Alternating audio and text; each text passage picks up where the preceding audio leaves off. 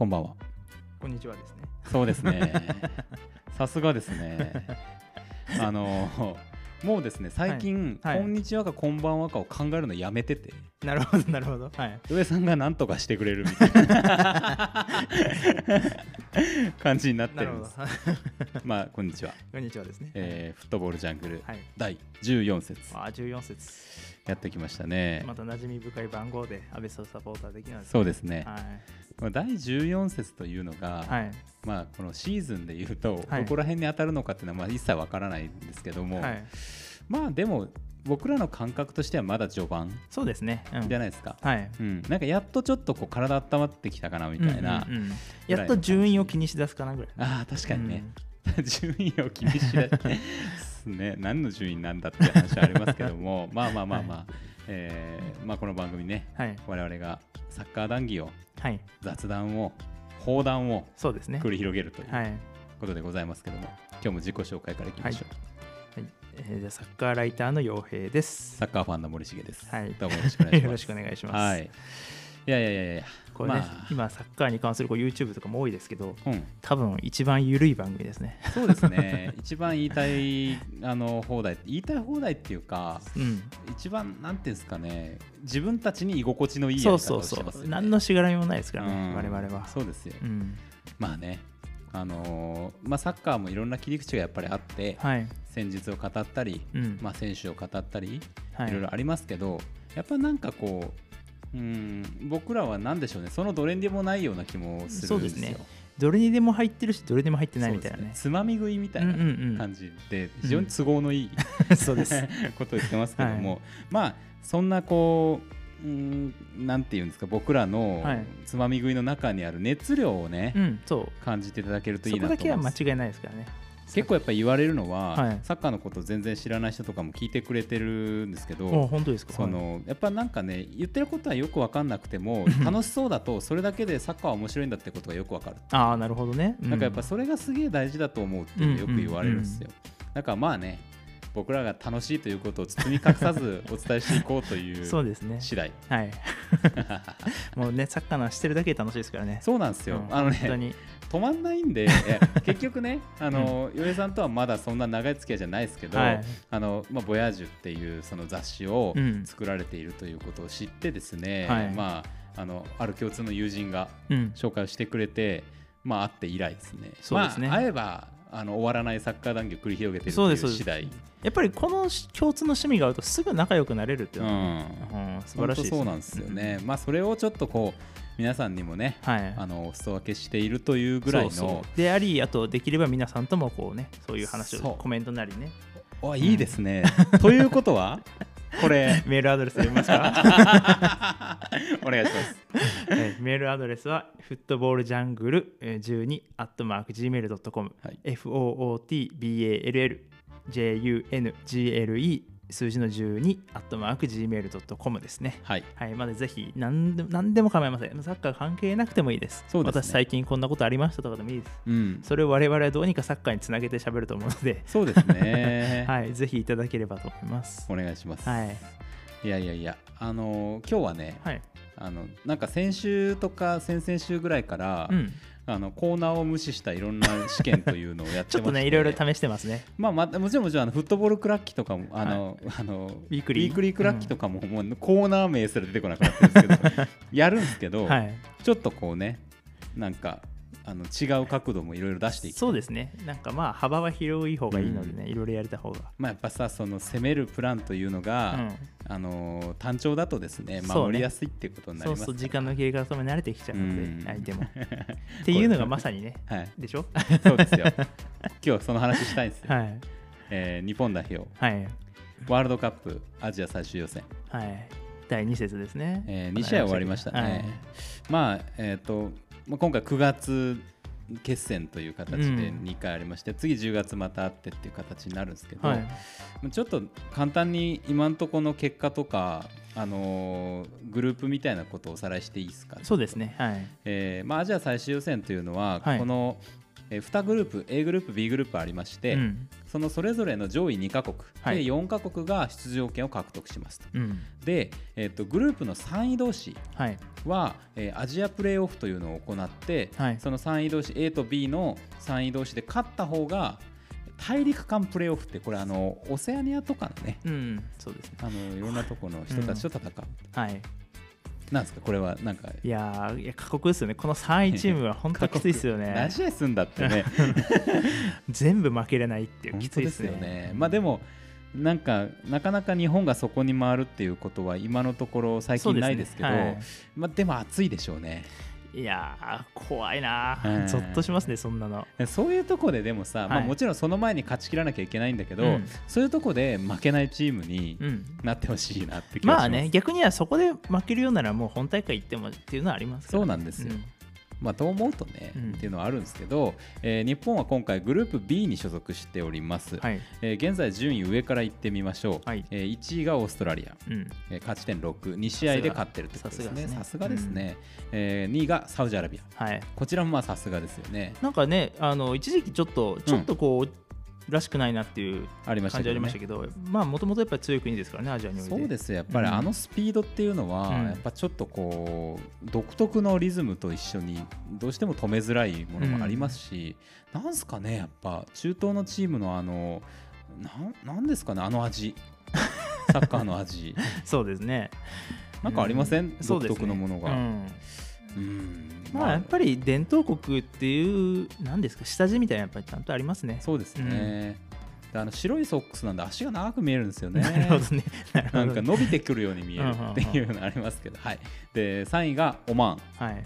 えー4位が日本。うん。それから5位がベトナム。これ結構新興国でベトナム頑張ってますよね、まあそうですね。うん。まあ2敗してますけど、うん。あの前線しましたしはい1試合目とかもね、あのまあ、サウジアラビア3対1で負けてるんですけど、うん。結構ね前半とかはなんなら勝つんじゃないベトナムみたいな感じで来てたんで、はいはい。まあ、すごい楽しみですけど、まあなんかああの東南アジアは最近かなりサッカーに力入れてますもんね。そうですね。うん。強くタイムタイとか、うん。強くなってきてますもんねやっぱり。やっぱそれってリーグが育ってきてるからなんですかね、タイとかの。どうもリーグに結構以前よりはですけど、うんお金がだいぶ入るようになってきていてなるほどなるほど。しっかりこうプロとしてあの、はいはい。まあそのもちろんすごい選手ってなかなかあれですけど、うんまあ、海外からも選手呼んできたりとか、確かにうねん、してだんだん強くなっていく流れにはなってきてますね。どこだっけなタイだったかな？アルビレックスのチームがありますよね。あシンガポールです。シンガポールか、うんはいはいはい、はいそういうねあの海外資本とかも入ってきながらそうですね。やってるっていうのはうん面白いところですよね。で最後、えー6位が中国とうん。いうことで、まあ、日本今4位ということで2試合終わって勝ち点3。はい、プレーオフにもいけないですよ。そうですよ 1勝1敗で、本えー得失点差ゼロ当うん。っていう感じです。でオマーンと完全に並んでるんですけど、はい。まあオマーン戦があんな感じだったんで、はいはい。えーオマーンの方が上まあ、直接対決。そういうことですね、あんな感じだとか言っちゃいましたけど。あんまりなんかちょっとこうねあんな感じだと言っちゃうぐらいの、うん。まあつまり0対1で負けたんですよ、はい。第1節、えー9月2日はい。の夜に行われました大阪の吹田サッカースタジアムですかね。ホームでね、見ました？見ましたよ。どうどうですか？いやー、ちょっと久しぶりに代表戦でこんなに良くない試合見たなっていうね。感じですね。うん。ちょっとびっくりしましびたよね。っくりしましたね。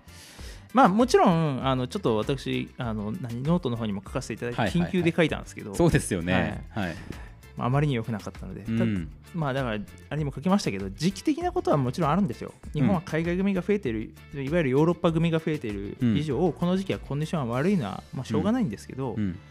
ならならどう戦うかですよね。それはもう分かりきってることなので、うん。うん。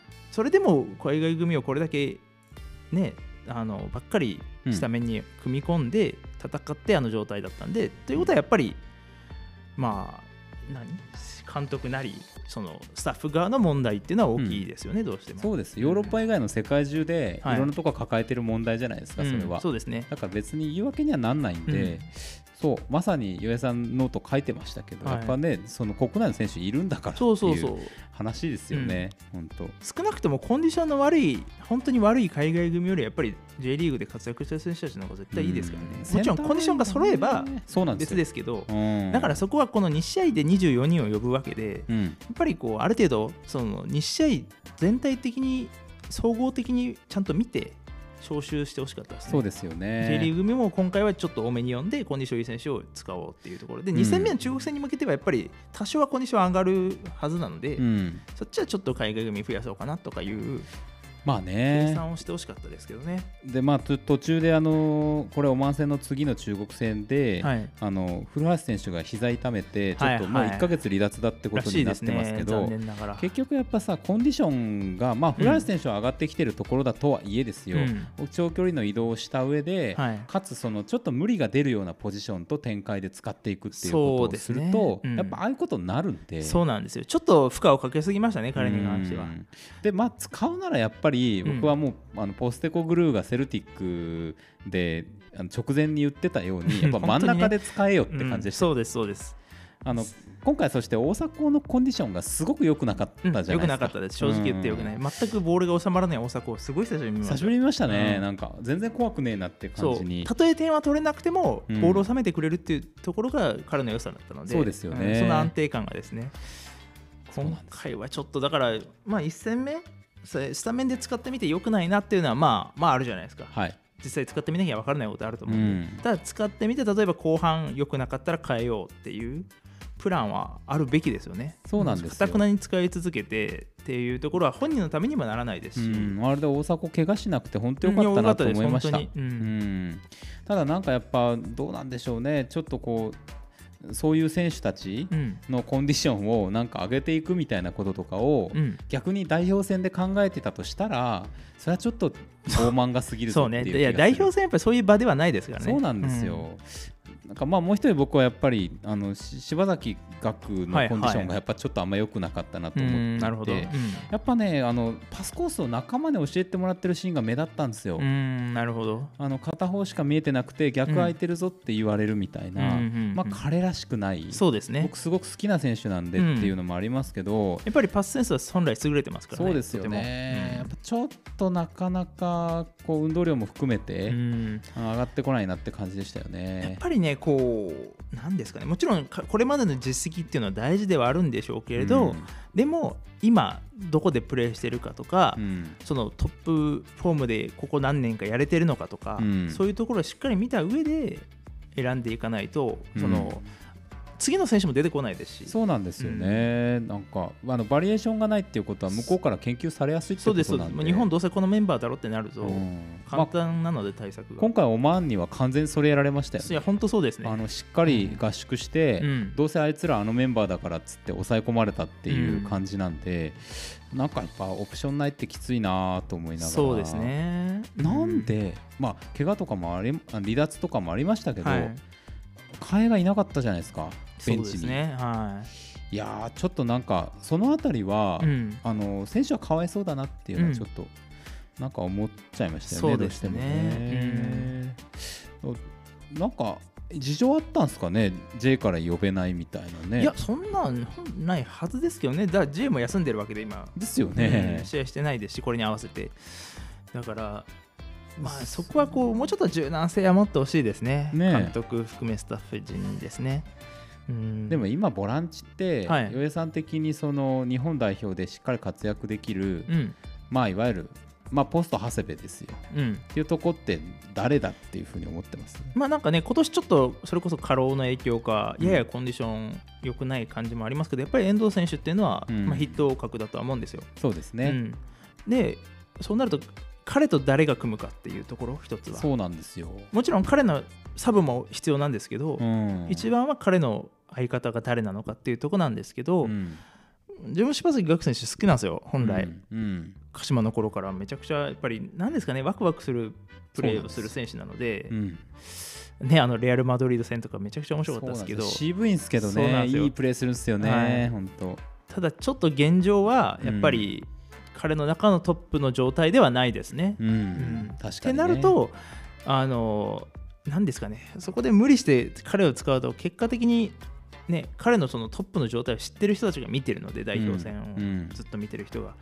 となるとあれ柴崎良くないなっていう風に見られちゃうので、うん。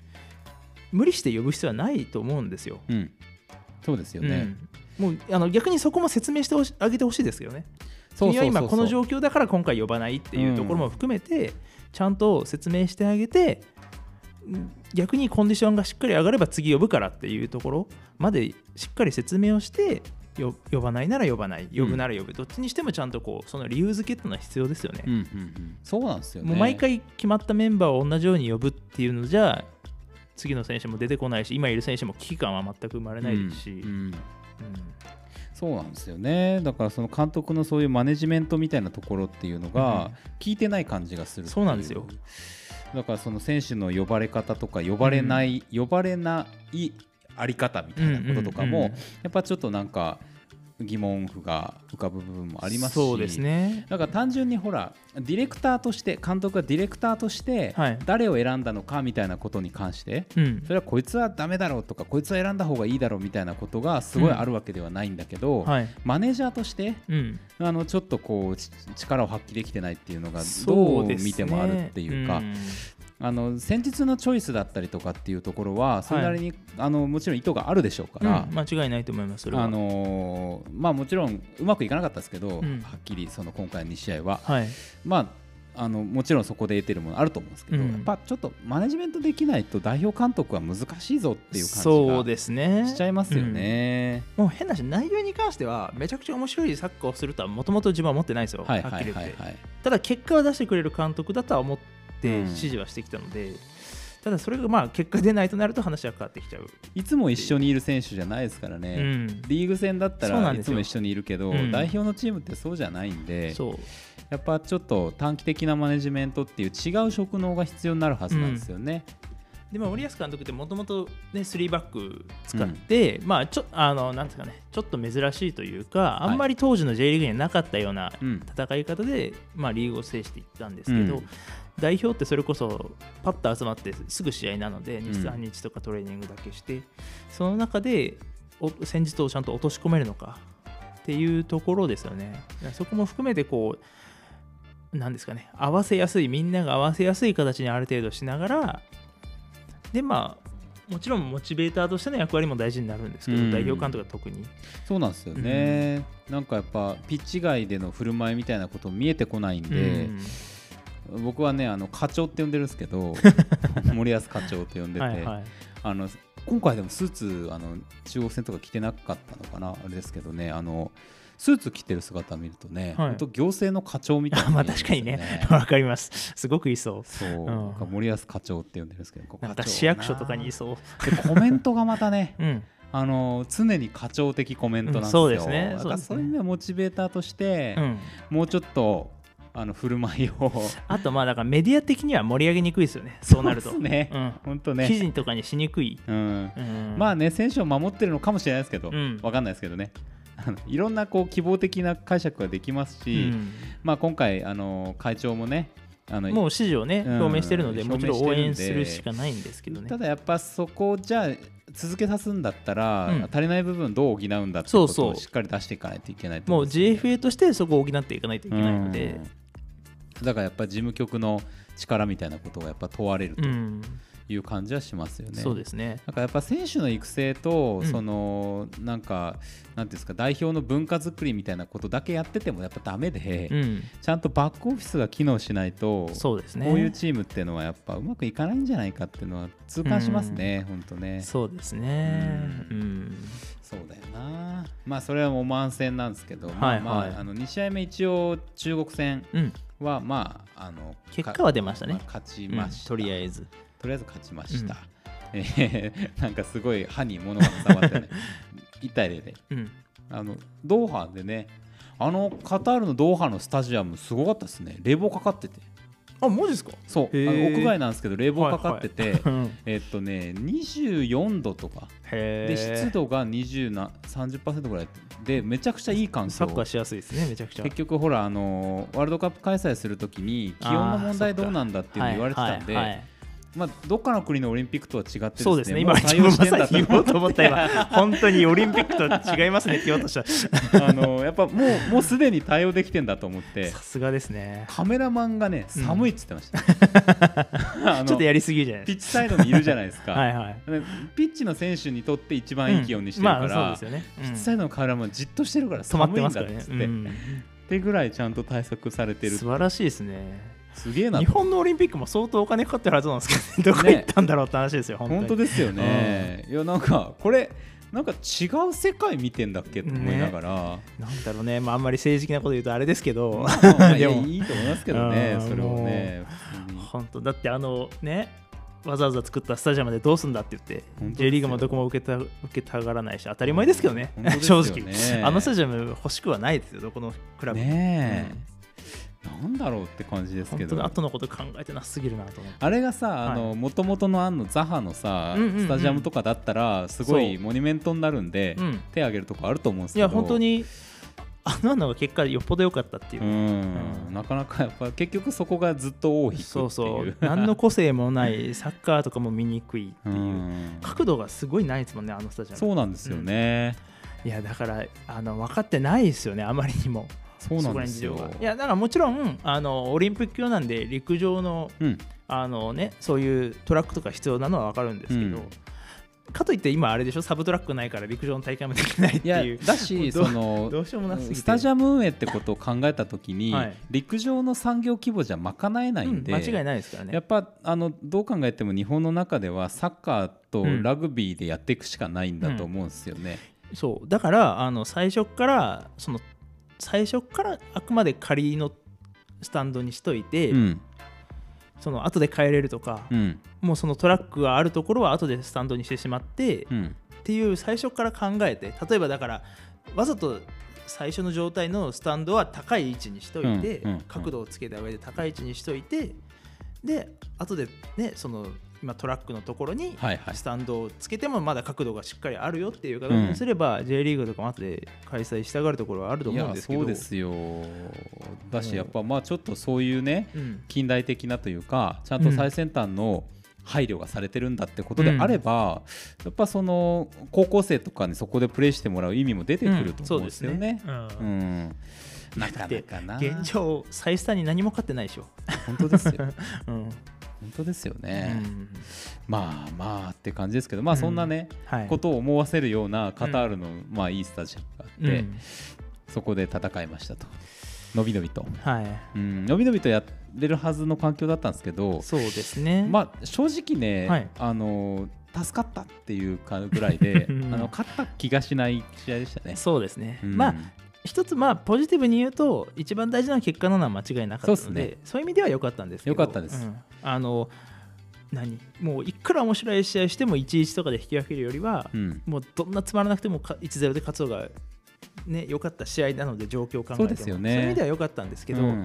ただまあもちろんもっと中国もね決して良くなかったのでそうそうそうそう。もっとやらないとなっていう試合ではありますよ。向。こうがもう完全に消極的に来ていて、うん。あの絶対に負けられない戦いモードじゃなかったんで、そうですよね。なんかね中国も初戦敗れてうん。かなり必死に来るのかなとは思ってたんですけど、まあ、ホームでね、うん、あのここで油断させといてボコボコにしようと思ってるのかもしれないですけど あのでもやっぱちょっとクオリティとして差はありましたうねん。そうですね、うん、なんかいい選手はもちろんいらっしゃると思うんですけど、あのチームとしてもそうだしうん。あのちょっとピークを過ぎた選手っていうのがあの帰化選手にも多いので、まあそうですね。あんま怖くなかったなって感じはしました。させて強化を図ってますけど、うん。なかなかうまくいってないですね。あまねと試合後にあの中国のウーレイっていうエースストライカー言ってましたけど、彼の発言が本当に真真理だなと思って、うんうん。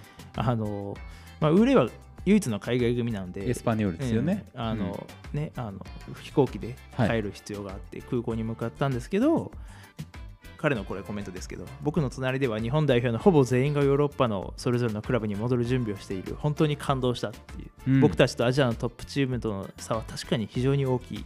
この差を直視しようってね。すごいいい選手ですよね。素晴らしいですね。この考え方本当大事だと思いますあのポジションとしてもね、ん。おそらく自分が一番生きるポジションでないところでうん。プレーさせられてたような感じだと思うんですけど、はい。もう全然腐る感じもなく、うん。いやウーレイめちゃくちゃいい選手だなと思いましたもんね、うううやっぱ。まあやっぱり唯一ねスペインでやれてる選手っていうだけはありますよね。ありますよね、本当に。そっか、そういう謙虚なコメントもしてると思うと。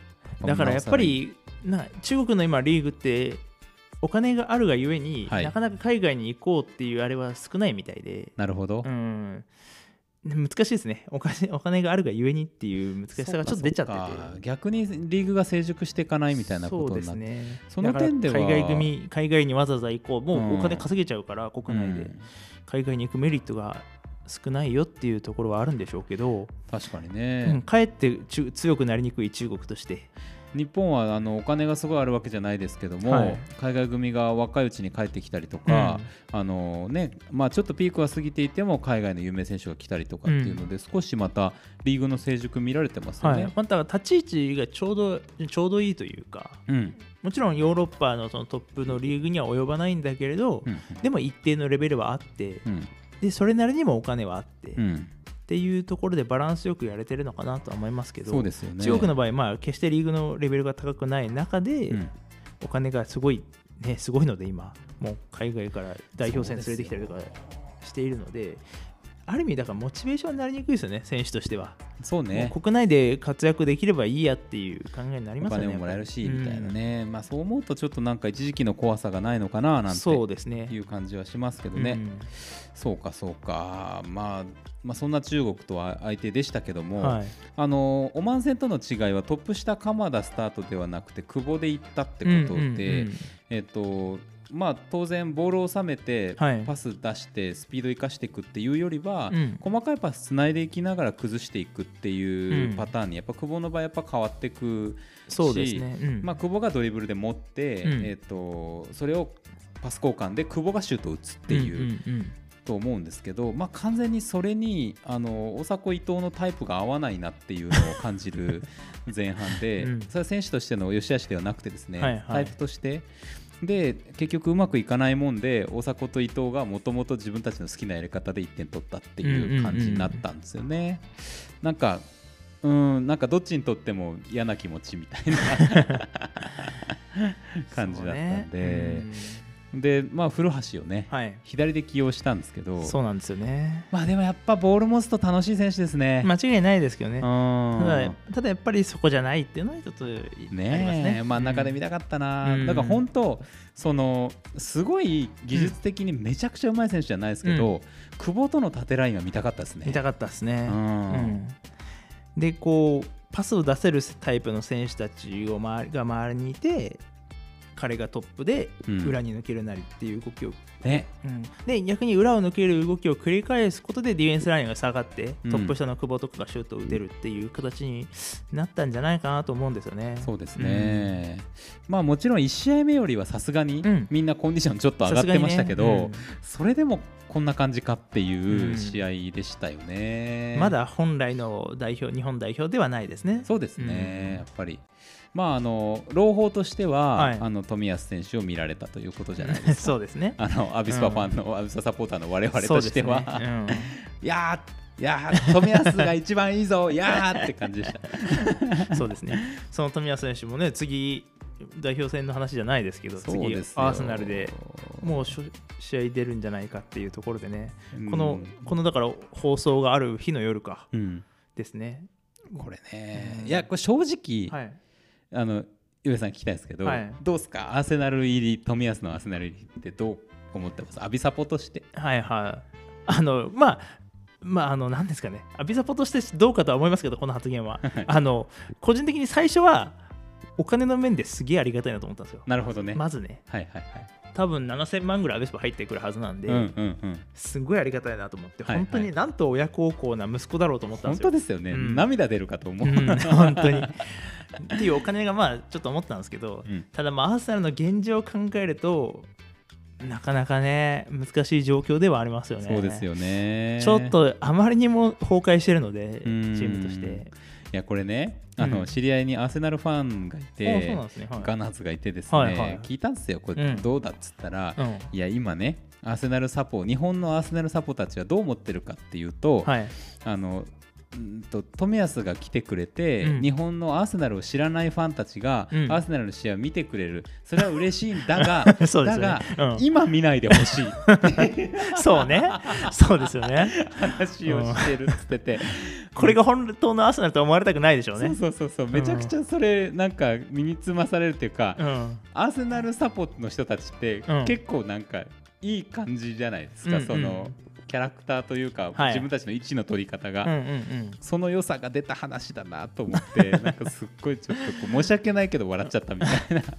えーでもこれに一つだけポジティブに捉えると今若い選手かなり獲得してて、はいそうですね。うん、確かに。かなり平均年齢若いんですよ、うんうん。だからここがもし立て直せるとなると面白くなるその先は、うん。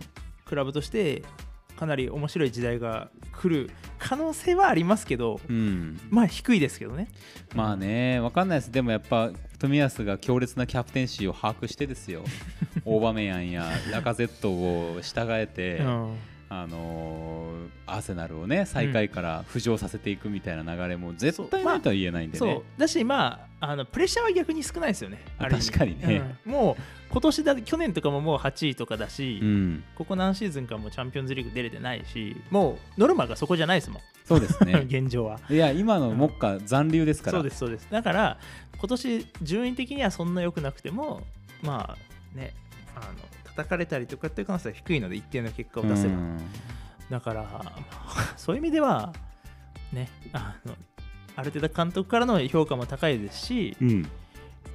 ある程度監督の続行なんていうの、まあ、延命をはちゃんとさせながらうん。試合出場を重ねることができれば、彼にとっては悪いシーズンにはならないのかなと思いますけど、僕ね結構ちょっと思うのが、はい。ある程度しあのチーム安定してきたら、うん。冨安ボランチやらすんじゃないかと思って歩ってた、へえ、うんうなんかこれはもう完全に、うん。あのたわごとなんですけど うん。で逆にその、はい。アルテタ的な、うん。あの渋いプレーみたいなのをね、うん。ちょっとこう、冨安が身につけると、はい、僕はですねポスト長谷部っあそっち？てなるほど。いう可能性がそっちにあると思っていてちょっとねうん。僕はやっぱセンターバックよりもサイドバックかボランチの適性の方が本当は高いんじゃないかっていう気がちょっとしていて、でアーセナルでもひょっとしたらサイドバック起用なんじゃないかうん、なんかねサイドバック右サイドバックちょっと怪しいのもあるので ね怪しいんですよ、うん。怪しいんですよ、うんあの人。そうなのでね、なんでちょっとなんかいろんなユーティリティになっていく可能性に期待する反面、うん、はい、そうなった時に自分がどこに軸を置いてプレーしていくのかっていうのをうん迷うような形にならないといいなって、そうですね。やっぱり軸はその例えばクラブと代表で違うポジションをしているとかはちょっとね本当に。は避けたいですよね、うん。だからまあそういう意味でもね、うん。長谷部もほらリベロとかセンターバックやってたじゃないですか、はいはいはあの僕ちょっと冨安にあのうん。ポスト長谷部を、あのこれアビサポだからだと思うんですけど託してる、いなるほどね。キャプテンまでね代表の。させようとしてるっていうですね、もうこれはもう本当にたわごとですがまああのそういうはい。なんていうんですか冨安を見れたぞっていうぐらいのうんうん。喜び程度の試合でした、そうですねまあ、僕にとっては、うん、まあな厳しいな次からまたねサウジアラビアとか難しい相手になりますからね。しかもアウェーーなんですよね、うん。次ね。10月7日がサウジアラビア戦アウェー。まあだからポジティブに取られるとさすがに海外組がシーズンこなす中でちょっとずつはコンディション上がるとは思うんで、うん。まあ内容的にこんなひどいことにならないとは思うんですけど、そうですね。問題は結果ですね、そうなると。うん。うんそうですよね。でもうちょっとやっぱバリエーション持って人呼んでこうよって感じそうもするし。そうそう。やっぱりこう、まあね。コンディションのいい選手、うん。そのちゃんと試合に出ている選手っうん。ていうところを呼ぶのは大事ですよね。オナイユ見たかったですけどね。そうですよね。呼ぶなら、うん。いやせっかく来たのうん、に、うん。旅行？みたいな。そうね。そうなんですよね。特に移籍したてで、うん。まだそのクラブ、チームでの地位を確立できてない選手うん。を、よわざわざ呼ぶということは、それなりにこう責任は伴うと思うんですけど、そうですよ、なんかねオナイユも呼ばれ損だったなって思いながら、まあ森田はねちょっとあのコンディション的なものもあったのかもしれないんでしょうがないかなと思うんまあそうね、彼も移籍の話もありましたしね、そうですね。うに。まあだしあのオリンピック世代でちょっと怪我してたりとかあの新チーム入ってたりする選手がいるんうんで、うん。あのその辺がねもちろん今回はねあのそう今回はベストにはだいぶ遠かったのはあります、特にセンターバックも怪我多かったでしょですね。マとか、うん。まああの川崎卒業組がうん。あのいかに今後絡んでくるかそうです。ね。楽しみですね。やっぱ田中碧選手とかはね、うん。さっき言ったボランチのはい。遠藤選手の相方のですよね。有力候補だと思うので、うん。いやーちょっと見見たいですね。ね。ちゃんとボランチで見たい、うん。あのオリンピックはちょっと前の役割を与えられてましたけど、うん。やっぱボランチのところでの体の張り方が、うん。やっぱ彼の強さだと思うんで、はい。見たいですね。そう考えるとボランチも全然いるんですよ、うん、人材は。いるん選手もいるし、まあ、橋本健人選手もそうですよ。うん。いるんでね、ちょっとそこら辺をどう使うか、やっぱり使い方ですよね、その古橋選手を左サイドで使ったのもそうですけど、うん。使い方、やっぱり選手には適性があるので、う、うん。ん、適正ポジションで使ってあげてほしいですね。そうですね、うん。いやいや本当に。まあまああのなかなかうん、すっきりしないですけど。そうですね、まあ、せめて勝ち点3取ったっていうところは、まあ、よかった。本当よかっ本あのそれはギリギリ。うん、あのたまにネットでこう一回ワールドカップ行けない方が危機感が生まれるんじゃないかみたいな見るんですけどいやあのね J リーグサポーターからしたらそれは一回 J2 行った方がいいよみたいな J1 チームいやいやいやそんな恐ろろしさはないですからね。ないないない。そんなろくなことないですよ。いや。そんなことして。一回とか言うけど次そうそう。いけるってそうそう。保証はないいですでかららね。うん。一回落ちたらしばらくいけないよそ多分って思う。うん本当に。だからそれはそれはやっぱないですね。ないですね。う絶対それはないと思う。うん。いやーそうだな。まあでもな本当頑張ってほしいな。うん。なんとしてもとりあえずワールドカップには行かなきゃいけないです。まあでもという出場権を取ればいろんな手は考えられるので、あのうん。西野監督が急になったりとかもありましたし、うん。いろいろやり方はあるし、まあ、それこそ森保監督が、ね、ここからまた頑張ってくれる、その出場権取ってから、うん。あのなんていうの思い切った賭けに出た岡田監督みたいなこともはいするかもしれないですし、はいろいろ可能性はあるので、まず出場権を何としても取らないと。うん。そうですよ。本当に。うん。うん早く決めましょう。そう、そこだけですね、本当にあの別にアジアが簡単だから早く決めるとかそんなこと全く言うつもりはないし、難しいの分かってるけど、難しいでもやっぱりねあのなんかここでバタバタしてちゃダメなんですよ。そうなんですよね。あのしっかりとここで糧にして強くならなきゃいけない場面なんでこなす試合じゃないんで、いや本当になっていうぐらいまで日本代表熱戻ってきてます。何よりです、それは本当に。その点は本当よかった。本当にね。はい。はい。ということでまあ時間が来ておりはい、ます、今日はもう代表戦の話でしたね。皆さんもまあいろんな角度から代表戦見られたと思います、はい。もうよろしければね、ぜひ感想なり。そうですよ。いただきたいですね。あの私の日本代表ベストイレブンあ、見たいですね。とか、あと、この選手好きですみたいなね。いいですね、うんこの選手呼んでよみたいな。こいつを呼んでくれ、うんねえそんな気持ちをあのお焚き上げするっていうぜひ。お焚き上げするだけっていうあれですけどもねはい、あのぜひまたはい。メールいただければと思いうますそですね。コメントでも構いませんので、うん YouTube などへのね。うんですね、はい。まあ、ということでフットボールジャングル第14節はい。これにて試合終了です、ありがとうございました。ありがとうございました。